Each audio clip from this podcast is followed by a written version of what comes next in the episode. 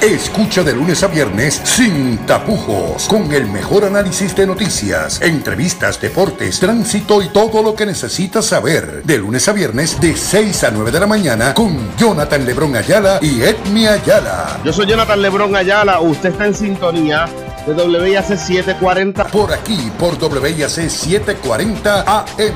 Primeros en mantenerte informado.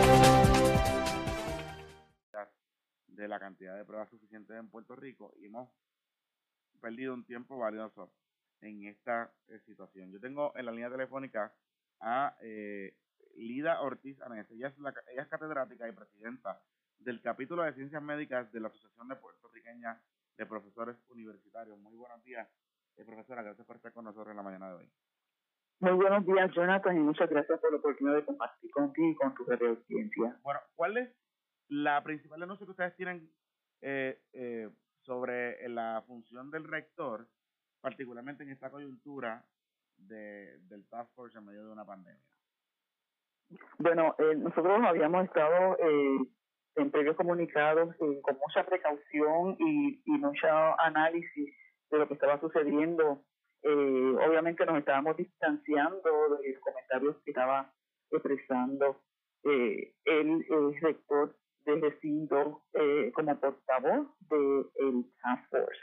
Eh, una de nuestras eh, mayores preocupaciones y eh, eh, análisis que hicimos, llevamos varios días discutiendo esta situación en el recinto, es eh, todos los testimonios que fueron reseñados ayer en la prensa, que tú muy bien terminas de, de mencionar, nosotros entendemos que el, el rector de ciencias médicas es el portavoz del Task Force médico porque es el rector de nuestro recinto. O sea, eh, esa persona que está eh, diariamente eh, presentando la información que aparece y que y la recomendación de Task Force lo hace porque tiene una bata blanca, tiene un logo en esa bata que dice rector de recinto de ciencias médicas y esto le da una credibilidad y una autoridad como portavoz del Task Force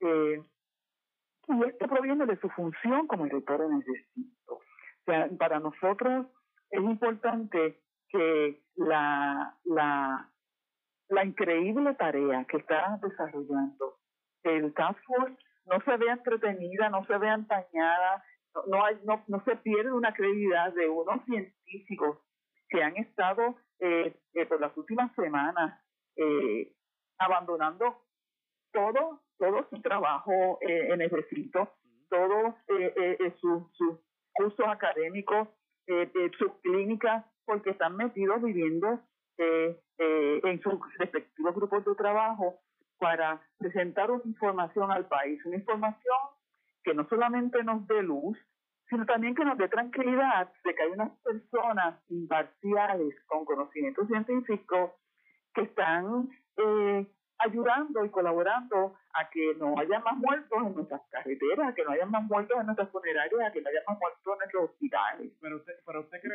en ese sentido, esta situación que ha trascendido de, de la intervención, digamos, de esa recomendación o alegada recomendación que hizo el doctor para la compra de las pruebas, ¿usted cree que eso, eso debería ser parte de esas recomendaciones que debería estar haciendo el Task Force médico? Bueno, eh, eh, tengo que decirte que yo desconozco, eh, ¿verdad?, cuáles han sido las expectativas y las discusiones y conversaciones que han mediado eh, entre eh, el, el doctor Rodríguez y eh, la gobernadora. Así que en base a eso, pues no puedo, ¿verdad?, este, decirte mucho más. Sin embargo, a mí me parece que en muchas ocasiones el, el, el proceso de asesoría que es lo que lo que nosotros el pueblo entendemos están haciendo eh, este grupo eh, de profesionales eh, miembros del Force médico debe limitarse a aquellas áreas en las que tienen pericia ¿eh? yo desconozco qué pericia tiene el eh, el doctor Rodríguez en las formas de contratación eh, o sea desconozco este qué tipo de eh, trasfondo verdad eh, tiene para poder entender ese, esos procesos y poder tomar unas decisiones de recomendación sobre esos procesos. Yo definitivamente no las tengo. Así que eh, me da, ¿verdad? Si la persona entró en una prerrogativa que tal vez se extendían de las expectativas de lo que debía ser su función en ese task force, pues, este, pues no sé, eso lo, sabrá la gobernadora y porque me imagino que deben haber mediado este, en su invitación al doctor Rodríguez para que fuera el portavoz de este task force, me imagino que tienen que haber mediado eh, unas eh, descripciones, ¿verdad?, de lo que se esperaba que hiciera. Eh, y eso yo lo desconozco. Eh, pero definitivamente me parece que desgraciadamente las distintas imputaciones eh, que se le aplican eh, a una persona que es un médico de excelencia, que es un clínico de excelencia, y haberse metido en estas otras áreas que tal vez no son, ¿verdad?, las áreas eh, de superitaje, ha, ha, tenido este, un desempeño que nos preocupa muchísimo, y esa es la razón por la cual estamos eh, recomendándole que renuncie como rector. Eh, nosotros tenemos una, una, eh, eh unos procesos dentro de nuestros recintos que no permiten y no nos permiten que sean empañados porque este es el recinto, este es el recinto que cuida la salud del país de Puerto Rico, del pueblo puertorriqueño. ¿Cuánto tiempo lleva el, el doctor como rector del recinto? El doctor entró eh, como interino eh, eh, inmediatamente que terminaron las la, las elecciones y fue una de las personas que se recomendaron desde el gobierno para que fuera el rector de ciencias médicas. Esto ha sido una ha sido recomendaciones que obviamente eh, no han salido directamente del recinto. Eh, uno de nuestros eh, problemas con respecto a, al impacto de la rectoría del doctor Rodríguez en el recinto ha sido eh, unos comportamientos que se mantienen bastante consistentes con lo que hemos visto que ha pasado en el Task Force. ¿Cómo que comportamiento? Ah, ah, ah, bueno, ahí el, sector se ha caracterizado por la cantidad de contratos de confianza, por su nómina de confianza, que en este momento es la nómina más alta de todos los recintos de personal de confianza, eh, con contratos que claramente se ven que son contratos eh, por conexiones político-partidistas. Eh, y ha sido un elemento de discusión dentro de nuestros recintos, ha sido un elemento de solicitud de adjudicación de responsabilidades, que son personas que no tienen absolutamente ningún tipo de competencia eh, relacionadas a eh, la misión de nuestro recinto, que es la provisión de servicios de salud, eh, y personas cuyos contratos, eh, interesantemente, todos tienen prácticamente los mismos tipos de funciones y, y se limitan a desarrollar proyectos especiales que tengan que quiera que el sector se desarrolle y todos tienen un, un elemento de eh, afiliación o de enlace con la legislatura. En, ese, en ese sentido, ahí en, de esas contrataciones, ¿está el nombre del señor Tito Laureano?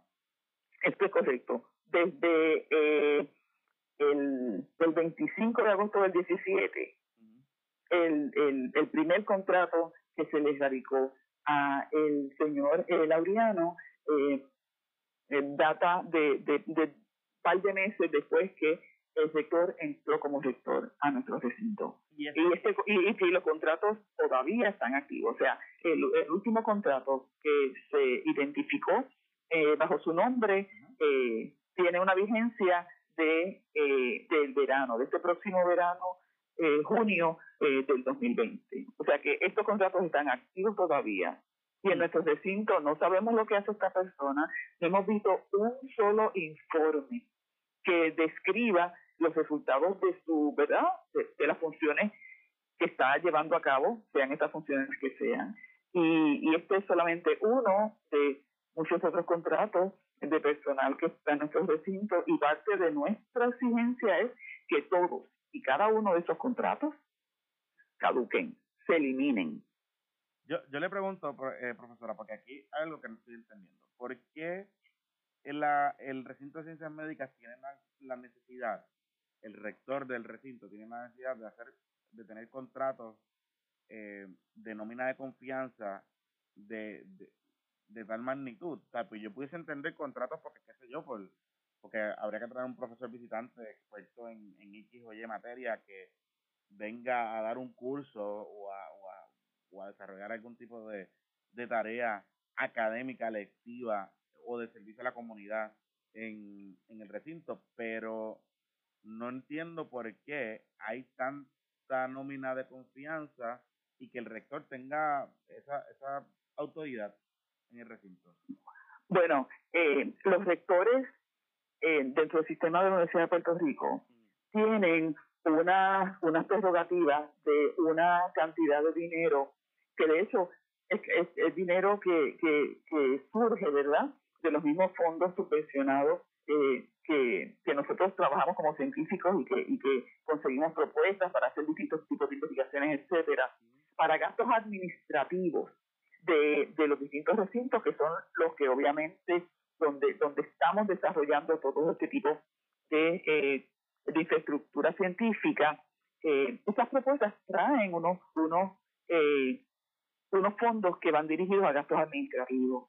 Eh, de esos por ciento de estos gastos administrativos eh, se distribuyen en distintos tipos de funciones y las rectorías, por su carácter de ser donde se concentran eh, todos los mecanismos administrativos del recinto, utiliza, se utiliza ese dinero para pagarle al personal que trabaja, que se supone que esté trabajando en la firma de contratos, eh, eh, en asegurarse que, se hacen eh, hay dinero para las compras de las distintas cosas, que se paga la luz que se utiliza en los laboratorios. O sea, hay todo un andamiaje que, que apoya el que nosotros podamos llevar a cabo las investigaciones y los servicios que se ofrecen.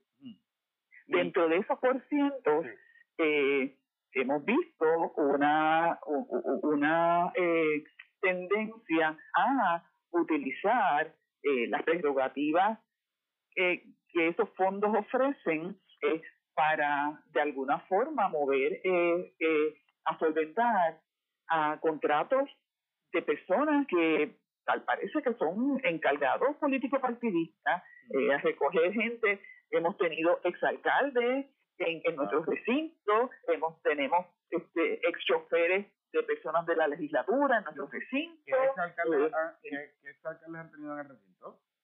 Bueno, eh, eh, nosotros tuvimos hasta hace poco eh, la, el, al señor eh, Rivera, Luis Rivera, eh, quien tuvo un contrato en el recinto por este, casi de tres años. esta persona este, estuvo en las contiendas políticas del pueblo de Comerío. Eh, eh, eh, tenemos personas en nuestros recintos que son que están corriendo activamente y han estado por, casi por el, último año este, en campaña política para como candidatos alcaldes de San Juan.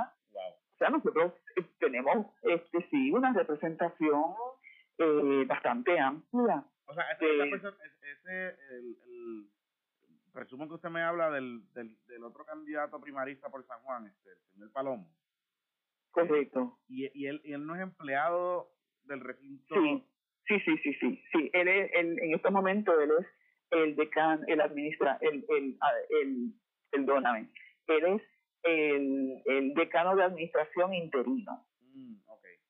Pero es, es un puesto de confianza también. Sí, es un puesto de confianza. ¿Pero él es empleado de carrera del recinto o lo traje? No, no, no, no, no, no, no, no. Esta persona llegó este hace este, tal vez como un año, año y medio atrás al recinto, este eh, se desempeñó en, en otros roles antes de llegar al decanato de administración, eh, pero hemos hemos planteado este eh, la problemática de que tengamos activamente a una persona corriendo una campaña política desde nuestros recintos. Increíble. Y estas personas, frente a las, eh, los cuestionamientos que se le han hecho previamente al rector, él ha insistido que es que son su personal de confianza, que son personas esenciales para el recinto y que él va a sostener estos contratos dentro del recinto para estas personas. Eh, en términos de, de, usted me mencionaba que habían unos eventos de actitud o problemas de, de comunicación con el, con el rector. ¿Qué situaciones usted me puede mencionar que han ocurrido con él? Eh, bueno, eh, eh, esa, la mente esa que te he mencionado, o sea, yo creo que, que hay unos elementos de desempeño, ¿verdad? Eh, de, de, de, de cómo es que el, el, el, desempeño como rector, nuevamente estoy haciendo una, unas separaciones, porque yo creo firmemente que hay que darle crédito a la persona donde el crédito lo merece, y esta persona es un excelente, eh, es un excelente clínico, eh, es una persona muy, con, con, con una alta referencia de, sus residentes, eh, de sus pacientes, así que quiero separar una cosa de otra. sin embargo, su desempeño como administrador del recinto, que es lo que es el rector, ¿verdad? Es el administrador de, todos los servicios que se ofrecen de, de, asegurarse que la misión del recinto se, se, se desarrolle, pues en ese desempeño, desgraciadamente, el doctor Rodríguez eh, no ha sido, eh, eh, no ha tenido la ejecutoria que uno esperaría de, de ese tipo de posición. O sea, nosotros hemos visto a, a compañeros gerentes académicos que son colegas, ¿verdad? Igual que nosotros, y uno acepta el ser director de tal cosa o coordinador de tal cosa, este, entonces uno entra en una en unas labores un poco más administrativas. Este, y, y, algunos de estos gerentes han sido removidos de sus puestos porque eh, han tomado unas posiciones que este, van en contra de lo que eh, tal vez ha sido la directriz de, de eh, la directriz administrativa del sector. Y entonces, a diferencia del gobierno de Puerto Rico, eh, quiero mencionarte, Jonathan, donde se ha, se ha destruido, ¿verdad?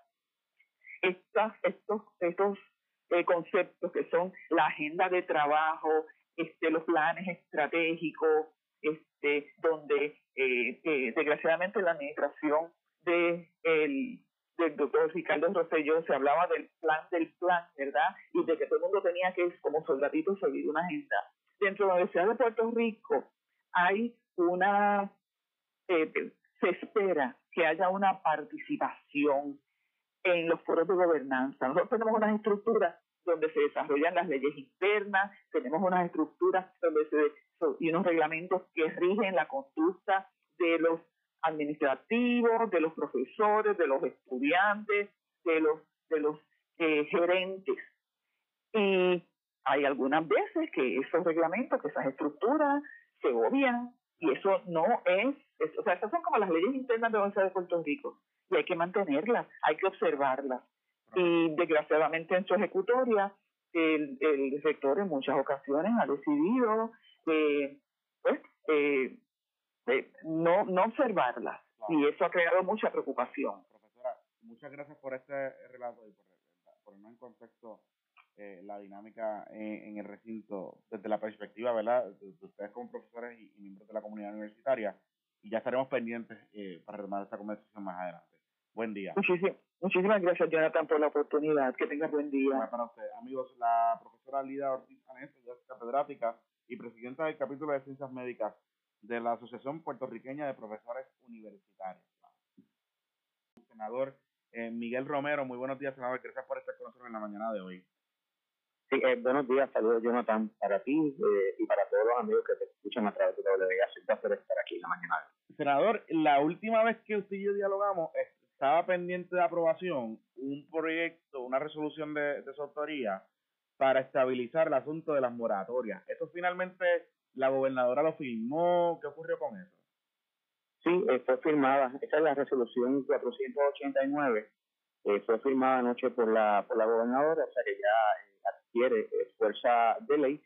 Y esa fue la resolución que habíamos conversado tú y yo detenidamente, que lo que hace es orden establecer y ofrecer a, a, a, las instituciones financieras y bancarias eh, que hacen negocios en Puerto Rico que ofrezcan eh, moratorias durante los meses de marzo, abril, mayo y junio de este año a aquellos clientes sobre los préstamos hipotecarios, préstamos personales, eh, préstamos de carro y tarjetas de crédito con el propósito de que durante estos meses hasta junio, pues la ciudadanía, los que somos deudores, la, la, la inmensa mayoría de los puertorriqueños, puedan acogerse y que los recursos económicos que las familias puertorriqueñas puedan tener pues lo puedan dedicar y, y, para atender las necesidades familiares, porque la gente no está trabajando en su inmensa mayoría, son miles y miles de personas que no van a tener los recursos y el dinero para eh, satisfacer, ¿verdad? Como usualmente la gente hace, pagar su préstamo a tiempo y esta moratoria durante esta emergencia fue aprobada finalmente eh, eh, ayer en la tarde por la gobernadora de Puerto O sea, y ya entra en vigor, o sea, el, ¿cómo, ¿cómo va a funcionar? bueno, esto, esto, funciona, funciona de la siguiente, primero que ya la, entra en vigor inmediatamente. Este proyecto eh, eh, tiene conocimiento en detalle la Asociación de Bancos, porque incluso se incorporaron algunas eh, medidas y ellos evaluaron el proyecto, así que el contenido, las obligaciones, las fechas de vigencia, ellos lo conocen desde hace mucho tiempo y también sabían de que el mismo había sido aprobado en el Senado y en la Cámara hace varias semanas. lo que corresponde ahora es lo siguiente, cada institución bancaria y financiera tiene que publicar en un periódico la manera de contacto con la cual un cliente puede comunicarse con ellos para beneficiarse de esa moratoria, tanto en un periódico de circulación general como a través de sus redes sociales y en Internet. Y una vez una persona hace un acercamiento a, la, a su institución bancaria de que ha sido afectado por estas órdenes ejecutivas que han impuesto los cierres y las limitaciones a la operación empresarial en Puerto Rico, se le ofrece esta moratoria. Lo importante, Jonathan, porque hay varios, hay varios programas en la calle. La banca ha estado ofreciendo muchos de ellos desde el día uno distintos planes de moratorio y planes de pago para atender esta situación. Ahora está el que aprobamos, el que se hizo ley en Puerto Rico. Y en ese sentido, la diferencia básicamente está en varios puntos. Primero, eh, que una vez la persona le informa a la, a la, al banco que está afectado por esta situación, se le tiene que ofrecer. Eso de utilizar puntajes de crédito, eh, eso no, no, no está permitido. Segundo, algo importante es que por ejemplo, durante el huracán María, se dieron moratorias, pero al final le cobraban todo de cantazo al cliente, los tres o cuatro meses. En este caso no se puede, salvo el propio deudor cliente hace opción, diga, mira, sí, yo te voy a pagar de cantazo. O se le amortiza durante el periodo de resto del estado que se le queda o se le cobra al final. Así eso es importante que la gente lo tenga, al igual de que hay moratorias que anteriormente no se podían ofrecer porque requerían alguna modificación, alguna escritura, un documento ante notario, como lo son las variaciones a préstamos de carro, de eso se exime durante la moratoria porque hay ciertos requisitos notariales que se eliminaron para que este programa pues, esté más disponible para más y más personas alrededor de Puerto Rico que tienen ese tipo de préstamos y de obligaciones financieras. Sí, que, que, en ese sentido es bastante eh, asertiva y, y recoge también preocupaciones que habían eh, de ciertos sectores eh, como ayuda legal de Puerto Rico que, que había pedido un poco de claridad porque las personas estaban un poco confundidas particularmente con los préstamos hipotecarios. Eh, bueno, básicamente porque hay, hay, hay moratorias en préstamos hipotecarios que pueden tener el efecto de variar los términos de una hipoteca. Y, por ejemplo, y al final se convierte en una modificación de la hipoteca, no en todas, en algunas. Claro. Específicamente, eh, eh, al final del al, al, plazo final de una hipoteca que se puede vender. En este caso, lo que está haciendo la, la, la esta resolución, y esto fue una enmienda que nos hizo llegar la propia Asociación de Bancos, de ciertos trámites notariales, eh, ciertas acciones que se podrían hacer durante un tiempo normal sin emergencia, donde no estuviésemos evitando el contacto entre las personas directos, y se eximieron de eso durante estos cuatro meses para que más y más personas y para que no haya escucha de nadie o de, o de alguna entidad de que no puede hacer una moratoria porque no puede cumplir con términos notariales. Y sobre eso también esto se, se cubrió. Así que lo importante es que las personas se orienten sobre esta resolución, que llamen a sus bancos, que ya la resolución 489 fue aprobada, que ofrece amplia y también, esto es importante, si por la naturaleza de la relación eh, cliente-banco o institución financiera, la persona tiene una, eh, le dan una moratoria a un programa que entiende que le beneficia más que el que estamos introduciendo a través de la moratoria, eh, aunque pues, para mí es un poco difícil imaginármelo, claro. Eh, pues también eso no obliga, porque yo sé que hubo dudas de algunos bancos de que si se aprobaba esta resolución, pues quizás no, no podían ofrecerle unas cosas mayores a, a, a los clientes, cosa que no he visto al día de hoy, pero eh, el, en la resolución se le incluyó un lenguaje que establece que si el banco, que la, el cumplimiento con la moratoria no impide que el banco pueda ofrecer algo que sea más beneficioso a la luz de los ojos y la evaluación que haga el cliente. Así que en ese sentido, eh, me parece a mí, ¿verdad?, que va a ayudar a que las personas tengan la tranquilidad de que tienen una herramienta más para atender esta situación delicada financiera para todas las familias de Senador, eh, hay una situación particular, eh, yo, sé, yo sé que usted ha estado pendiente, pero en Estados Unidos hemos visto eh, que algunos brotes de, de COVID-19 se han dado particularmente en facilidades eh, que albergan a eh, personas de la tercera edad. Eh, se han visto muchas muertes o clusters de, de, ese, de ese tipo de, de enfermedad. Yo sé que en Puerto Rico hay muchos centros de envejecientes que desde mucho antes han prohibido la visita eh, de, familiares, salvo para llevar alguno que otro medicamento o alguna situación particular.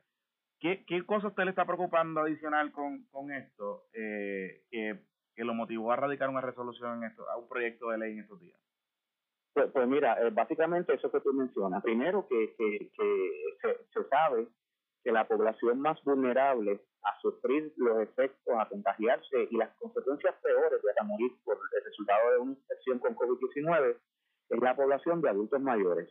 Si tú examinas recientemente durante la Semana Santa, que yo estuve trabajando con estas medidas, el New York Times reportó que en el estado de Nueva York las égidas, los hogares de, de, ancianos, se han convertido en unos, en unos eh, focos de, de infección de COVID y en prácticamente eh, en pocos donde eh, las personas que se han contagiado han encontrado la muerte. Pues en ese sentido, eh, aprendiendo de ese tipo de elección que ocurre en otras jurisdicciones, yo radico dos, resoluciones, pero particularmente hay una, que es la resolución 517, que lo que establece es para estos establecimientos, lo que son las égidas, los hogares de cuidos, las casas donde cuidan y viven los adultos mayores, unos protocolos primero de eh, eh, un examen diario, una evaluación diaria del personal que entra allí, en términos de síntomas de temperatura, de personas que están en contacto, eh, para evitar que una persona de afuera o minimizar traiga el virus dentro de la facilidad. Segundo, un protocolo de manejo de eh, una persona que puede estar mostrando los síntomas en términos de aislamiento si no hay facilidades de, de, aislamiento, como puede ser un cuarto particular para esa persona, cuál, cuáles son los pasos a seguir, pasos que se toman en otras jurisdicciones se incluyen en esta resolución. También, por ejemplo, hemos visto que las pruebas de COVID se administran a personas que llaman a un número de teléfono o que piden una cita o que llegan a una sala de emergencia. Y en el caso de una persona que vive en un centro de envejecimiento, eso es muy difícil y muy complicado pues, que estamos haciendo, imponiéndole tanto al Departamento de la Familia para que con este protocolo como al Departamento de Salud, para que la política pública durante la emergencia sea facilitar a estos establecimientos, a estos centros de envejecientes y casas de cuidado, las pruebas que hagan falta para que se le hagan allí a los envejecientes de forma tal que no haya que sobreexponerlo a una visita médica y tampoco exponer a otras personas que están en, un, en, una, en, un, en una facilidad de dar servicios de salud se establecen también eh, protocolos y cumplimiento con eh, eh, lo que son manifiestos, libros de actas de cumplimiento diario con ciertas disposiciones eh, de higiene y de salubridad que se imponen en otras jurisdicciones de los Estados Unidos y básicamente es una medida de emergencia eh, que le impone una responsabilidad al Departamento de la Familia y al Departamento de Salud de que por este tiempo, mientras esté vigente el estado de emergencia, cuidar para evitar que nos ocurra como ha ocurrido en el estado de Nueva York, se ha convertido en una bomba de tiempo y que han muerto y fallecido muchísimas personas. Y si ya sabemos que es el sector más vulnerable y que se han establecido protocolos en nuestras jurisdicciones para atender esta situación, vamos a replicarlo en Puerto Rico para minimizar el riesgo en este sector de la población que tan, que tan vulnerable es. Definitivamente, interesante esa, esa, eh, ese planteamiento. Eh, senador, ya para finalizar, ayer hubo una vista pública en la Cámara de Representantes, en la Comisión de Salud, que se dijeron muchas cosas que contrastan con lo que la gobernadora había dicho públicamente con esta situación eh, de la compra de pruebas. Eh, ¿Qué usted esperaría que ocurriese hoy, eh, después de lo que trascendió ayer en esa, cama, en esa vista pública de la Cámara de Representantes? Bueno, mira, yo, yo creo que aquí ha surgido una información en detalle que obliga eh, a dar eh, explicaciones eh, detalladas y minuciosas eh, de parte de todas las personas que han estado a cargo del proceso de compras en el Departamento de Salud y me refiero a explicaciones públicas eh, primero porque se han levantado unos cuestionamientos que me parece a mí que son eh, serios eh, y unas alegaciones sobre desviación de los procedimientos, sobre procedimientos informales y irregulares que no están, que ni tan siquiera se salieron de los procedimientos que se establecen para las compras de emergencia. eso es lo primero. Segundo, me parece a mí que esta investigación que el compañero Juan Oscar Morales está llevando a cabo de una forma como lo caracteriza él, él es una persona seria, responsable y meticulosa, todo este tipo de hallazgos tiene que referirse a las autoridades de forma tal de que la ciudadanía, primero, dos cosas, eh, si algún funcionario público falló o se desvió del deber que tiene para, para este tipo de situación, primero que se sepa y que se procese. Y si hubo alguien que de afuera, que no está vinculado al gobierno de Puerto Rico, que utilizó esta emergencia eh, para lucrarse, para beneficiarse, para obtener una ventaja eh, indebida a la hora de suplir un producto al gobierno, que también se sepa lo antes posible y que se le imponga toda la responsabilidad, porque me parece a mí, me parece a mí que una cosa es los trámites expeditos formales, una forma es utilizar el andamiaje legal para evitar la burocracia que muchas veces está presente en la adquisición de bienes y servicios, y otra cosa es desviarse, salirse de todo eso y buscar adquirir este, eh, una prueba que se sabe, que inclusive hoy un periódico reportó que hasta la propia compañía indicó que el precio en el cual se ofrecía en otras jurisdicciones no llegaba ni a la mitad de lo que se iba a pagar en Puerto Rico.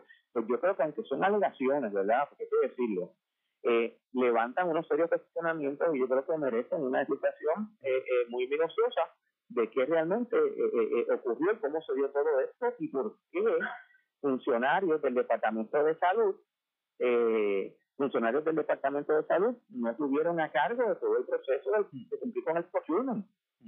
Y eso es lo que se ha alegado. Yo creo que eso sí merece una, una respuesta eh, y, y, al final pues, que se adjudique las responsabilidades a quien las tenga, no importa quién sea. Estamos bien pendientes, senador. Muchas gracias por estar disponible para mm. la mañana de hoy. Gracias, Jonathan. Que tengan ustedes excelente día. Igual para usted, amigos del senador Miguel Romero eh, con estos proyectos que están bien pendientes, el asunto de la moratoria eh, es un tema que vamos a estar dándole bastante seguimiento. Eh, son las 8 con 16 eh, minutos dándole seguimiento a, a varios a varias perspectivas y temas eh, relacionadas a, a, la pandemia y a la situación de emergencia en Puerto Rico. Yo tengo en la línea telefónica a Frances Collazo Cáceres. Ella es la directora ejecutiva interina de Profamilia. Muy buenos días.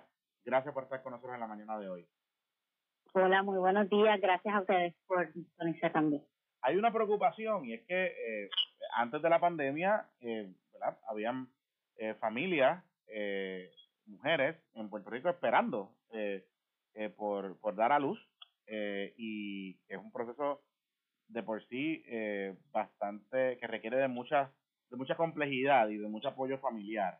¿Qué ha ocurrido en este mes de pandemia con esta situación con todos los controles que se han establecido, con todas las, limitaciones que se han establecido eh, y que pueden haber puesto o no, o hacerle el trabajo un poco más difícil a, a, esa mujer que va a dar a luz eh, en esta situación de emergencia en Puerto Rico?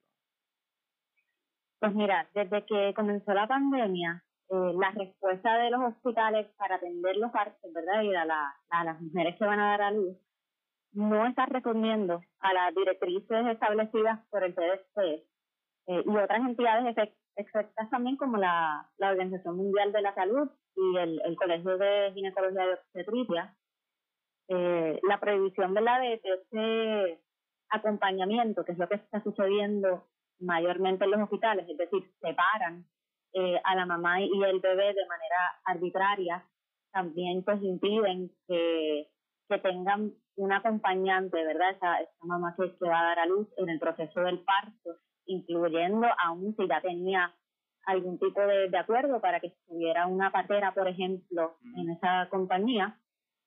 Eh, también la falta de pruebas que se están haciendo, la falta de un equipo, del equipo personal de protección, tanto como para la, la mamá y, y las personas familiares que llegan allí, eh, como también para quienes la están atendiendo, eh, pues ponen en riesgo ¿no? pues de contagio a un a, grupo de personas que está asistiendo a ese hospital sin realmente estar presentando un síntoma, ¿verdad?, de, de COVID-19 o alguna otra enfermedad Y de por sí, este tipo de práctica de la separación, eh, por ejemplo, de, de mamá y bebé arbitrariamente, pues no están incluidas en las mejores prácticas médicas desde hace tiempo.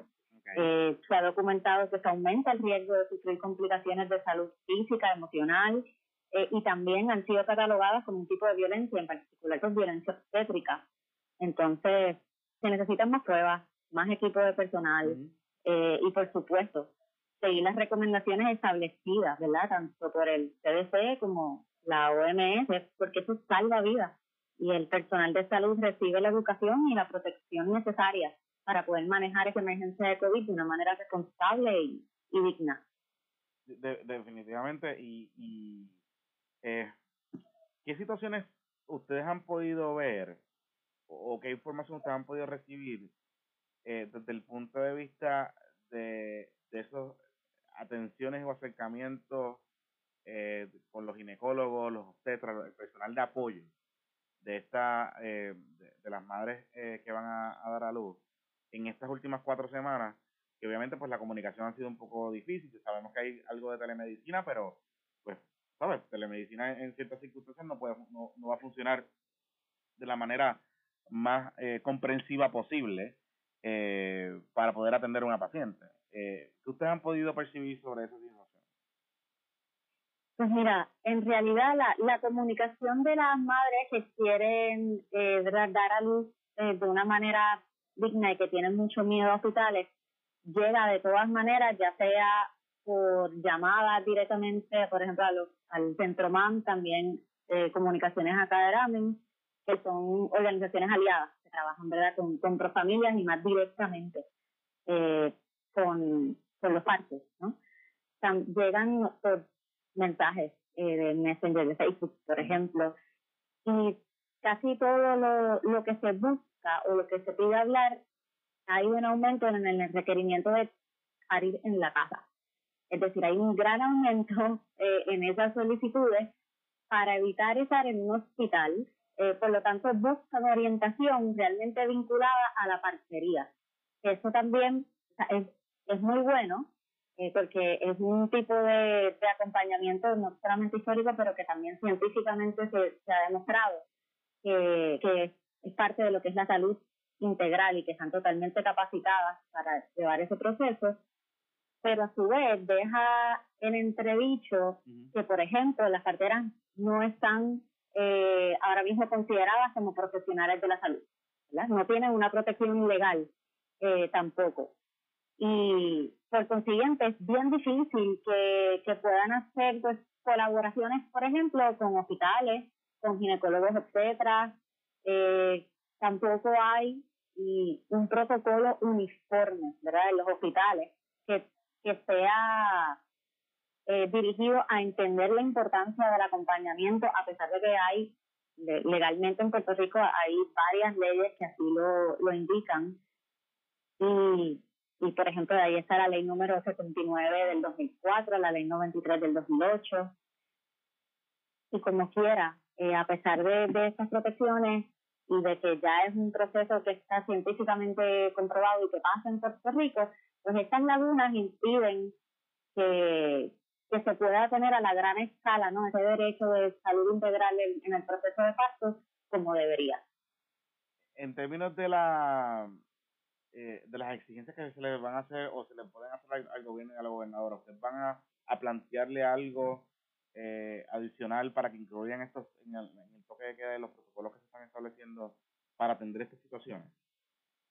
Eso es correcto. Eh, ahora mismo, dentro de, de la coalición verdad que se ha formado eh, de la mesa social, dentro de la mesa social, varias organizaciones que trabajamos con derechos sexuales y reproductivos eh, que ahí están pues Centromam, está Caderamen, está Profamilias, está también Transanamá. Estamos desarrollando y ya en este, entre hoy y mañana, pues vamos a, a publicar una comunicación dirigida que recoja específicamente nuestro, nuestras exigencias. Que ahí pues mucho es de lo que ya ¿verdad? he comentado sobre la ausencia del protocolo, las parteras como profesionales de la salud, eh, la falta de las guías eh, uniformes ¿no? del CDC, tal cual las recomiendan, entre muchísimas otras. Pero esas son, digamos, que las más prioritarias porque estamos viendo que no se están siguiendo. Sí, no, definitivamente, y estaremos bien pendientes a, a, a esa situación. Y eh, ya para finalizar, en términos de métodos anticonceptivos eh, y acceso a estos métodos durante esta emergencia, eh, eh ese tipo de, de circunstancias y de dinámica, eh, ¿se ha afectado? ¿Ustedes han podido atender? ¿Cómo, ¿Cómo están manejando esta situación a nivel de su organización? Pues mira, realmente la cadena de suministros, o sea, de asunto con los suplidores, ha sido bastante cosa arriba porque con el cierre en diversos países hay muchísimas empresas que, por ejemplo, elaboran condones, que, por ejemplo, eh, también elaboran otro tipo de tecnología eh, médica que han cerrado. Eh, las farmacéuticas, no todas, ¿verdad?, han cerrado, pero sí hay algunas que, que están en horarios mucho más reducidos y, por ejemplo, con el tráfico de del correo, Profamilias estuvo aproximadamente tres semanas esperando una orden que se la estuvieron virando para atrás muchísimo tiempo, eh, seis órdenes en total, ¿verdad? Hemos tenido ese problema de métodos anticonceptivos. Ah. Por el momento sí lo hemos logrado y sí se tienen, pero definitivamente la agilidad con la que se recibían los métodos anticonceptivos y distintos medicamentos de salud sexual y reproductiva antes eh, no es para nada, ¿verdad? El día a día ahora, eh, sí eh, tenemos información, no solamente desde otras familias, sino que en distintas farmacias, cuando los cierres aumentan, no se están considerando como salud, como productos de salud esencial, distintos medicamentos y productos de higiene femenina. O sea, entiéndase desde toallas sanitarias hasta, por ejemplo, la pastilla de emergencia de anticoncepción.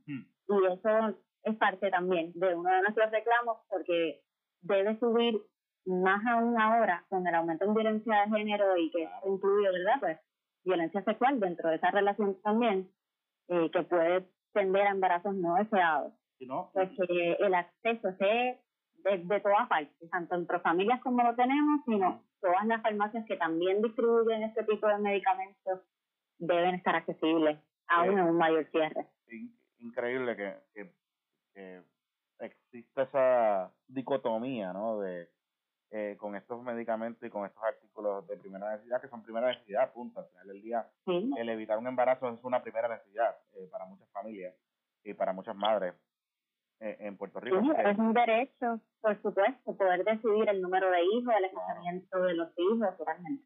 Sí. Bueno, estaremos bien pendientes. Muchas gracias por estar disponible para nosotros en la mañana de hoy con esta información. Buen día. Muchas gracias por invitarme. Buen día. Amigos, eh, Francis Collazo Cáceres, ella es la directora ejecutiva, ejecutiva de, e interina de Pro Familia. Wow. Municipio de San Juan, eh, Carmen Yolín Cruz, muy buenos días, alcaldesa. Gracias por estar con nosotros en la mañana de hoy. Buenos días a ti, Jonathan. Espero que todos, todo lo que digas también.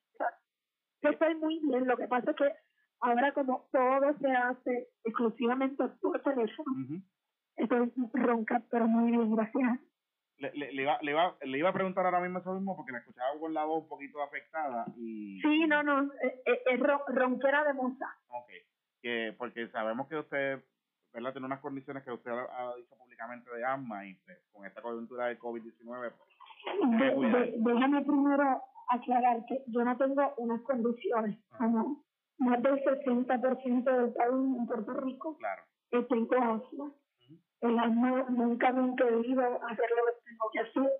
De hecho, yo fui atleta de la Escuela Superior de la Universidad, con marcas en Puerto Rico a nivel nacional, eh, que tomaron años, y, así asmáticas. Este, una de nuestras atletas olímpicas, Daishaí, que fue la que le decimos dinamita del equipo ahora olímpico de baloncesto de Puerto Rico, también es asmática, así es que el no es un impedimento para ser productivo. Claro.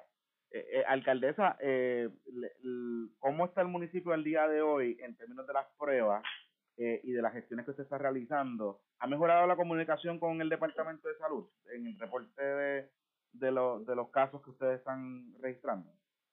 Pues mira, déjame primero darte dos datos. Mm. En el día de ayer, el Departamento de Salud, aparte del llamado dashboard, que es eh, como cuando usted mira su casa, un resumen de lo que está pasando y no el detalle de lo que está pasando, no publicó absolutamente nada. Mm. Y la orden ejecutiva de la fortaleza de la gobernadora, la penúltima, porque hay una aclaración a la última, indica que los municipios o aquellos que estamos haciendo pruebas no podemos dar números, sino hasta después que el Departamento de Salud Es una orden de mordaza. Es la misma orden de mordaza de la gobernadora con los periodistas, la razón por la cual no los invita al programa, alegado programa de orientación, razón por la cual la querella de que estaba hablando eh, antes de que yo entrara al programa. Así que, según la orden ejecutiva de la gobernadora, que incluye la sección 8, esta orden de Mordaza, ayer el municipio de San Juan no hubiese podido compartir sus números, porque nadie puede hablar hasta que desde el el Salud y o la Fortaleza pues digan los números. Ayer no hubo números específicos. Eh, nosotros publicamos nuestros números ayer. Yo he dicho siempre que publico lunes, miércoles y viernes. Todo pasado publicamos porque viernes era Viernes Santo y publicamos en Viernes Santo también. Pero al día de ayer, en el municipio de San Juan, entiéndase en el sistema de salud municipal de San Juan, se habían hecho 1.729 pruebas. De esas, 1.632 eran en el Cervicarro y 97 en el CDT de Río Piedras y en el Hospital Municipal de San Juan. Eso sin duda lo que quiere decir es que si como país queremos de verdad hacerle prueba a todo el país, a la mayoría del país, necesitamos tener en cada pueblo una forma de hacer pruebas que sean masivamente. De esos 1.729 pruebas, ayer habíamos recibido 116 positivos y 900 negativos. Y esto es importante, Jonathan, porque ya tenemos sobre mil resultados, 1116. Y lo que estamos viendo es que rondamos alrededor del 10%. ¿Por qué es importante esto? a San Juan, en ese servicarro, usted llama al número de teléfono 939 COVID-19 o 939-268-4319. Y un grupo de doctores y doctoras van a contestar el teléfono. Son nuestros residentes eh, y, doctores del Hospital Municipal de San Juan y de algunas de nuestros sedes que están contestando el teléfono. Primero van a determinar si usted necesita salir corriendo para el hospital o si usted necesita o puede esperar hasta el otro día. Usualmente en 24 horas se le da la cita ya a la persona para que el otro día venga a hacerse la prueba. Luego de eso, si usted da positivo, nosotros le damos seguimiento diario por 14 días a todo el que dé positivo y lo invitamos nuevamente a hacerse la segunda prueba después de esos 14 días. Si usted dio positivo, también lo invitamos a que todo el que viva con usted en su casa día tras día, se venga a hacer la prueba, tenga o no tenga eh, eh, ningún tipo de, dolor de cabeza, dolor de garganta, que no pueda oler o no le sepan las cosas, que es un, síntoma que hemos visto también de manera prevaleciente, pero sobre todo fiebre, ¿verdad? La fiebre es lo que tiende a distinguir el COVID. No le tiene que dar todos los días, pero es lo que tiende a distinguir el COVID de otras enfermedades. Pero nosotros vemos casos de todo Puerto Rico.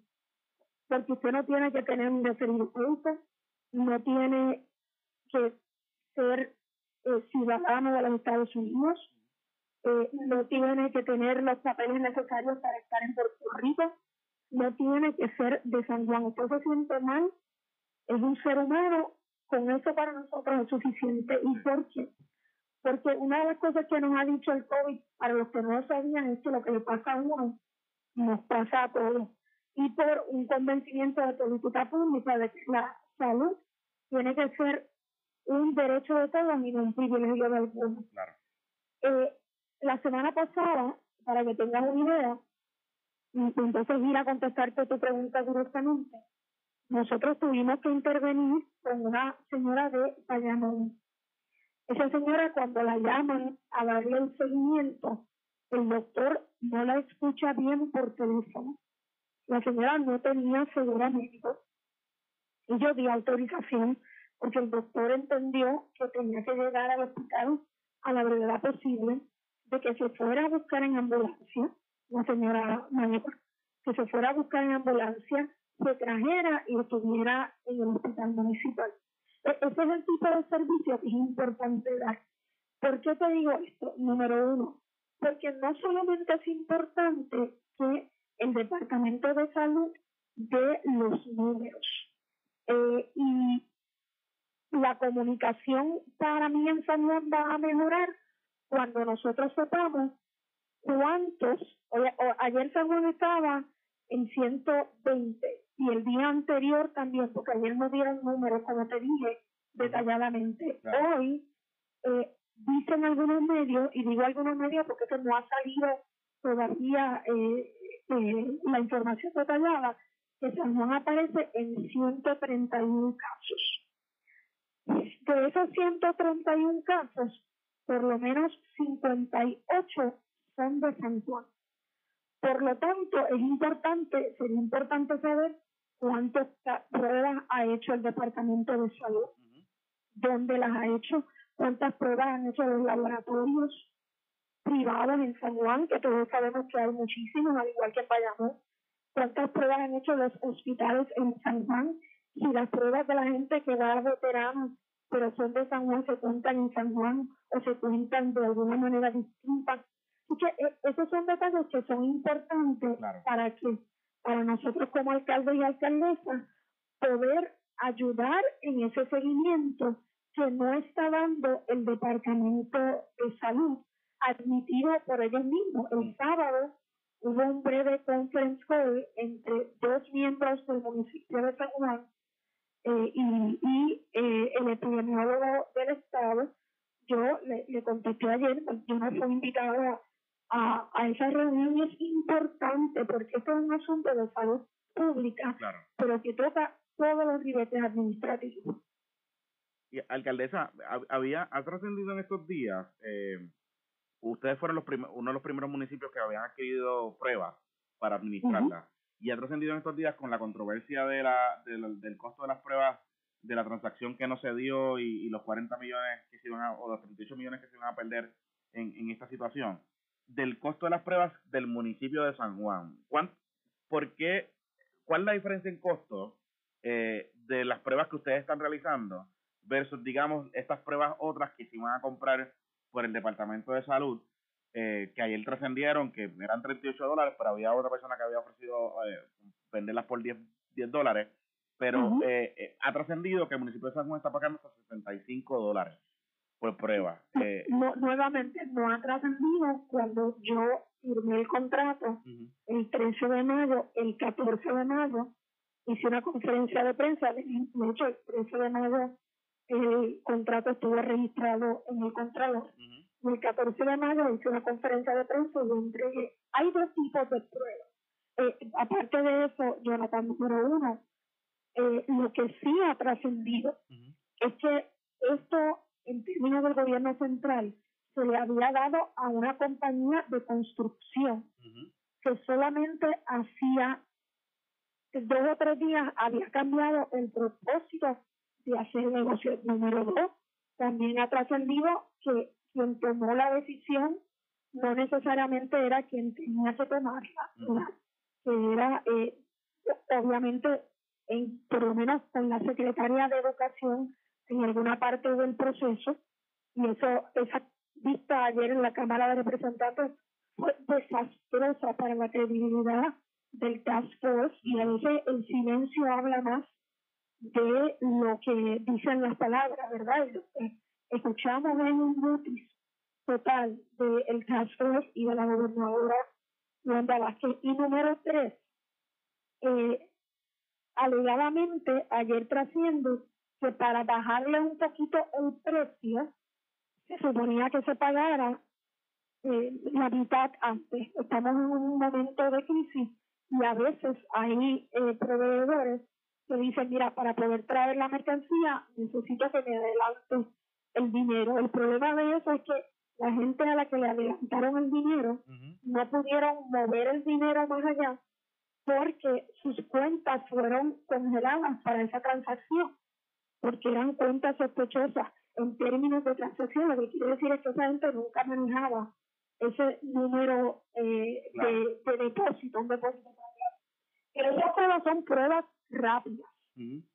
Ayer yo estuve en conversación con dos compañías, eh, una que está basada en Puerto Rico y otra externa, y estábamos hablando de obtener el número que fuera de pruebas, 500 mil pruebas rápidas, a 14 dólares. Eso se contrasta con lo que nosotros estamos haciendo. Nosotros estamos haciendo la prueba molecular. La prueba molecular es directa y efectiva para detectar no, no solamente que tú tienes un virus, que tienes el virus de COVID. Y se está haciendo con la compañía Quest, una compañía conocida a través del mundo eh, por sus laboratorios de referencia y una compañía que hace más de 20 años tiene eh, laboratorios en Puerto Rico. Así que lo que nosotros adquirimos es el kit. El kit trae eh, la, la, el tubito, por decirlo así, ¿verdad?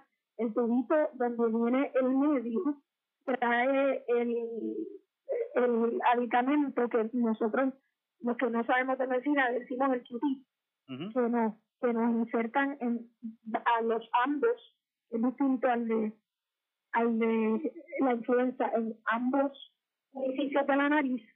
Y entonces, pues viene, nosotros tomamos la prueba, doctores, tecnólogos de laboratorio y o enfermeros y enfermeras. Siempre es un profesional de la salud adiestrado. Eh, toman la prueba, pues viene y la tocan y las procesan. Y que nosotros no solamente estamos pagando por la prueba, sino estamos pagando por el procesamiento mm. de esa prueba, de lo, del chanchullo del gobierno lo que iban a hacer era pagarle a una compañía de construcción. Y eso chanchullo no hay otra forma de... Mire, la gente que me está viendo ahora por WIAC sabe lo que le hubiese pasado a un muchacho, una muchacha eh, que no tiene conexiones en el gobierno, en nuestras barriadas, en nuestros residenciales. Si, si eh, como cajero, si hubiese descuadrado, no hubiese puesto los 50 pesos y al otro día dice, mira, yo me descuadré, no encuentro el descuadre, pero yo los pongo, estaría preso. Claro. Estaría preso. Así que son dos tipos, número uno. Aquel de una compañía que no era médica, una compañía de construcción. San Juan, una compañía altamente reconocida en el mundo entero por su trabajo eh, de laboratorio y su trabajo, ¿verdad?, de, el ofrecimiento de de la evaluación de todo tipo de pruebas. Número dos, aquello eh, en un mercado que es una prueba distinta. La prueba rápida es una prueba que literalmente hay dos. Hay una que es eh, molecular y esa prueba molecular pues hay que correrla en un laboratorio, pero tarda eh, algunas cuatro o cinco horas. Y está la prueba que es como si tuvieras diabetes. Y te sacan la sangre y con un poquito de sangre de tu dedo lo pones en esta prueba que usualmente tienen como dos, eh, eh, es, como, como una prueba de embarazo.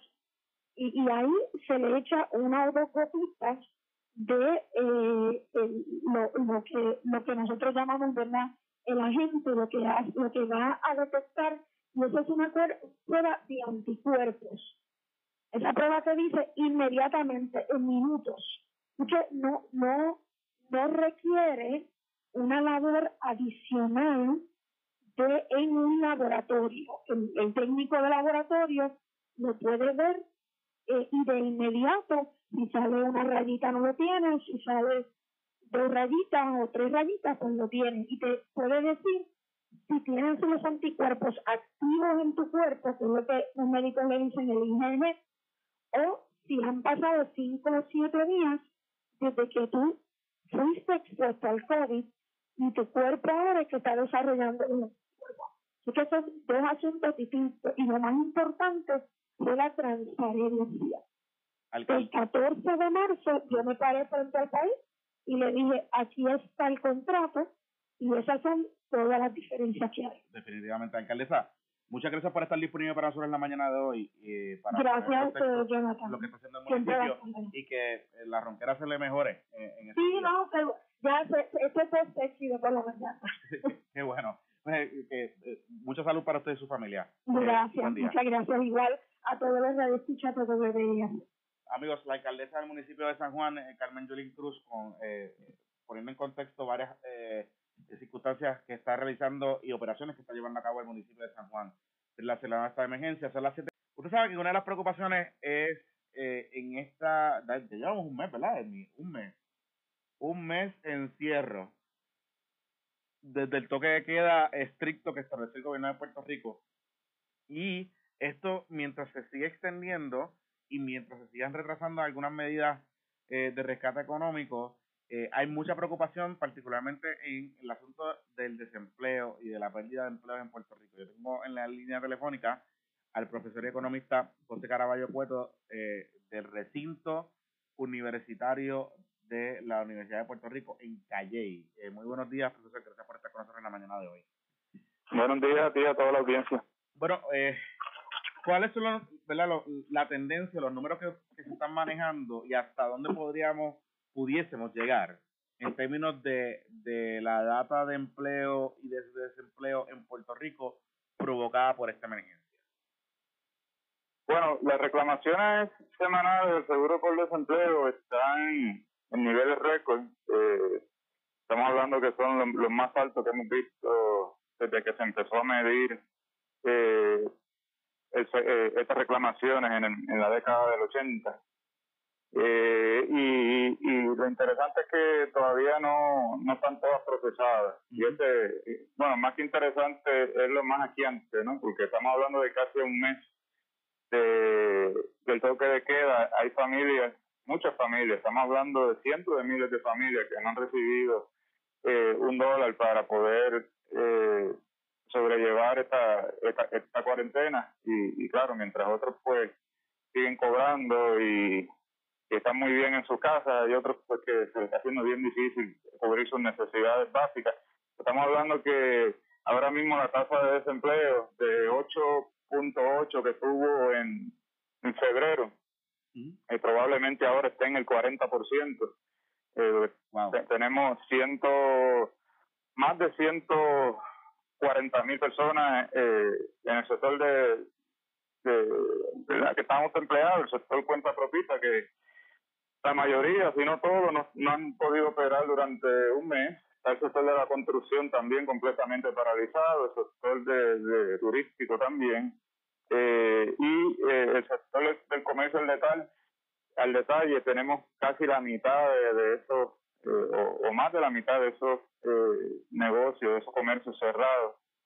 así que estamos hablando de, todas esas familias están tratando o, debieron de haber tenido el auxilio del, Departamento del Trabajo, pero el Departamento del Trabajo tiene los métodos del siglo XX, a lo mejor del siglo XIX, para procesar esto, estas reclamaciones y, por eso es que está tardado tanto eh, en poder responder adecuadamente. y, y es una preocupación latente porque hay problemas de comunicación con el departamento. Eh, no, no contestan eh, a nadie, prácticamente, ni, ni, ni por las alternativas que han establecido. Eh, en la medida que esto se siga extendiendo, ¿cuáles podrían ser los efectos a mediano y largo plazo en Puerto Rico? Particularmente también cuando estamos viendo una lentitud eh, con los programas federales que se han aprobado eh, para asistir a los pequeños y medianos comerciantes.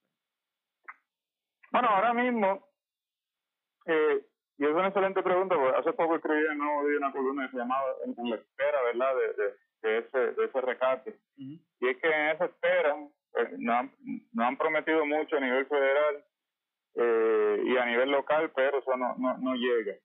A menos que seas empleado público, que tipo los bonos que, que te prometieron, eh, pues, pues llegaron. Eh, pero todas estas ayudas, estamos hablando que a nivel federal habían hablado de aumentar el beneficio por desempleo a 600 dólares semanales. eh, eh, se habló también de un estipendio de 1.200 dólares para la, la, la, la persona que genere menos de 75 mil dólares anuales en Puerto Rico. eh, se habló también de unos préstamos a bajo interés y, y algunos podían ser hasta condonados, pequeños y medianos negocios, pues nada de eso ha llegado. Eh, y mientras tanto, pues hay familias pasando hambre en Puerto Rico. Y hay personas que piensan que, que pasar hambre es morirse de hambre. Eso, son dos cosas distintas. Eso es hambruna, morir de hambre. Pasar hambre es que tú pues, tuviste que eh, saltar una comida o dejar de comer porque no tenías ingresos. Y eso el Instituto de Estadística lo midió antes de María en el 2015 y encontró que el 20% de la población de Puerto Rico pasaba algún tipo de hambre porque no tenía los suficientes ingresos para eh, sus necesidades, pa- para, para cubrir eh, sus tres comidas adecuadamente. El 20% antes de María. Llegó María, terremoto, ahora eh, esta cuarentena, están los comedores escolares cerrados, eh, que era donde muchos de los niños pobres y las niñas pobres podían, podían comer. E incluso muchas de estas familias que están esperando el seguro por desempleo pudieron haberlo asistido a través de, de comedores eh, escolares. Eh, pero nada de eso se ha hecho. Así que a corto plazo lo que vamos a ver es, es eso, hambre, eh, muchas personas que no van a poder eh, eh, cumplir con sus eh, obligaciones, sobre todo con el pago de alquileres. Y en el largo plazo, si los negocios que están en este periodo no, no aguantan, porque los negocios en Puerto Rico pues tenían muchos negocios, no todos tenían ganancias pequeñas porque estaban, estaban operando bajo una crisis económica en Puerto Rico y no tenían mucha eh, mucho efectivo de dónde poder amortiguar un, un golpe inesperado como este. Si estas ayudas se tardan mucho en llegar, van a haber, va a haber muchas quiebras de negocios en Puerto Rico eh, y esas personas que se queden sin, trabajo eh, probablemente terminen migrando, no ahora, porque ahora pues la situación en Estados Unidos está muy delicada, pero en algún momento se va a acabar eso en Estados Unidos, probablemente a fin de año, y ya a fin de año podamos ver otro repunte más en la en la migración. Para mí esos serían los peores escenarios. El mejor escenario es que el Departamento del Trabajo pues se ponga las pilas eh, y, y facilite esto, estas ayudas, eh, que son beneficios que la gente pagó. Cuando la gente está pagando, cuando uno está trabajando, está pagando el seguro por, por desempleo. exacto, que Eso es algo Y- que no podría entender. Se supone que eso funcionaría bien. Claro, y, y incluso utilice las reservas que tiene el gobierno, que son más de cuatro mil millones de dólares que tiene guardados para pagar a los bonistas, que use eso para asistir a los pequeños y medianos comerciantes ahora, porque de nada sirve que vengan, vengan en tres meses cuando ya se fueron a la quiebra. Definitivamente. Eh, profesor, muchas gracias por estar disponible para nosotros en la mañana de hoy y estaremos ya retomando este tema más adelante. Buen día. Claro que sí, muchas gracias. Amigos, el profesor Caraballo Puerto, economista eh, y profesor del Partido Independentista Puertorriqueño, Roberto Iván Aponte. Muy buenos días. Comisionado, gracias por estar con nosotros. Buenos días, Jonathan, y, y espero que todo el mundo está bien de salud. Igual para usted y su familia. Bueno, Gracias. eh, cuénteme un poco. ¿Qué ustedes están querellándose contra la gobernadora por esta situación de WIPR? Sí, mira, en primer lugar, es importante señalar eh, que no hay duda de que una gobernadora tiene derecho eh, en momentos de crisis a informarle al país. Lo que pasa en este caso es que en momentos difíciles de crisis como el que estamos viviendo, eh, la ley electoral dispone que el año electoral hay una veda electoral para que los incumbentes no se aprovechen de su puesto para realzar su imagen eh, o, o aprovecharse rumbo a una campaña electoral contra candidatos de otro partido político. ¿Y qué pasó aquí? Que eh, hace varios días la gobernadora eh, llevó a cabo y utilizó el Canal 6 para llevar un mensaje donde, a diferencia de mensajes anteriores, donde se llevaba a cabo una conferencia de prensa con representación de todo el gremio eh, de periodistas de todos los canales, en esta ocasión eliminó eso eh, y se convirtió en un evento más bien político, donde se realza su imagen. Siempre que se lleva a cabo un proceso, sea un incumbente alcalde, sea un legislador, sea un gobernador, en año electoral, a partir del 1 de enero, tiene que solicitar un permiso en la Junta Examinadora de Anuncios en la Comisión Estatal de Elecciones. Eso no lo hizo. Eh, si hubiese solicitado el permiso, si la Junta Examinadora de, Anuncios hubiese dado el visto bueno, hubiese salido en la coletilla abajo donde, donde dice aprobado por la Comisión Estatal de Elecciones. Al no ocurrir ese procedimiento, nosotros entendemos, el Partido Independentista Puertorriqueño, de que se están utilizando fondos, de, eh, fondos públicos mm. para realzar su imagen. Y por eso es que presentamos esa querella eh, hace dos días. Pero, y voy, y voy por parte comisionado, porque sí, sí, bien. Eh, en esta coyuntura particular y viendo eh, con la lentitud que la Comisión Estatal de Elecciones está aprobando los anuncios y la situación, eh, la pandemia, era prudente que entonces la gobernadora tenía que pedir permiso a la comisión para hacer este evento de informar al país, por ejemplo, que el toque de queda se iba a extender. Sí, mira, esa es una muy buena pregunta porque la realidad es que la Comisión Estatal de Elecciones, desde que comenzó este proceso de pandemia, ha hecho una serie de enmiendas al reglamento, eh, obviamente para atender con urgencia los anuncios del coronavirus. Dicho sea de paso, eh, hay una regla que se enmendó que dispone que eh, una entidad gubernamental puede llevar a cabo el anuncio sin realzar la imagen de una persona y tiene 48 horas para cumplir con lo que dice dispone el reglamento. Así que en ese sentido, sí ha variado la Comisión Estatal de Elecciones para adaptarse a la realidad de la pandemia, de eso no hay duda alguna. Eh, ahora, eso no ocurrió tampoco. Eh, y vuelvo y repito, eh, tiene todo el derecho si se hace como tiene que ser correctamente. Pero en este caso, eliminó completamente la oportunidad de que los periodistas que responden al pueblo puertorriqueño, que hacen preguntas que tiene el pueblo puertorriqueño, me parecen son fundamentales en este proceso, no participaran de ese proceso convirtiéndolo en un evento eh, eh de su imagen. ¿Cuáles cuáles entonces los requisitos o los criterios que se utilizarían para definir qué es un evento que realza la imagen de un candidato eh, o, de una persona política versus eh, qué evento es un mero evento de, de, informar, porque yo coincido con usted, o sea, la falta de, de miembros de, de, la prensa quizás eh, hubiese eh, permitido eh, que el evento no estuviese tan controlado por la fortaleza, pero no dejó de ser un evento, ¿verdad? Desde el punto de vista informativo de lo que estaba ocurriendo, o sea, que no, no, fue un meeting político, no estaban allí con algunas expresiones políticas. ¿Cuáles entonces serían los criterios que se, que se toman a la hora de evaluar qué evento es político y cuál evento no es político. Sí, mira, eh, generalmente eh, uno de los criterios principales es que un incumbente, digamos, eh, el alcalde de Nahuabo, en año electoral no sea el, el que se utilice la voz, o sea, el rostro del que salga un anuncio, sino que sea otra persona eh, otro criterio es que no salga el nombre de ese alcalde en ese anuncio eh, para evitar ese tipo de señalamientos de que está aprovechando el puesto para realzarse en comparación con otros potenciales candidatos. Eh, no hay duda, ella es la gobernadora de Puerto Rico y, en eso estamos claros eh, de que tiene su derecho a informarle al pueblo puertorriqueño. pero tiene que tener sumo cuidado en utilizar esa, digamos así, esa plataforma para exaltarse. Eh, y no me cabe la menor duda, si hubiese sido eh, permitiendo a los otros periodistas participar, hubiese sido básicamente una conferencia de prensa como lo ha sido en el pasado con otros gobernantes. Pero eso no ocurrió en esta ocasión. E, e, en, en ese sentido, la, la, la, la falta de presencia de periodistas es lo que más a usted le preocuparon. Eh, sí, sí, sí. Y, y, mira cómo son las cosas. Eh, tratando de aprovecharse de una coyuntura así eh, para beneficio político, eh, eso lleva a que ella, otros canales, desistieran de transmitir ese mensaje.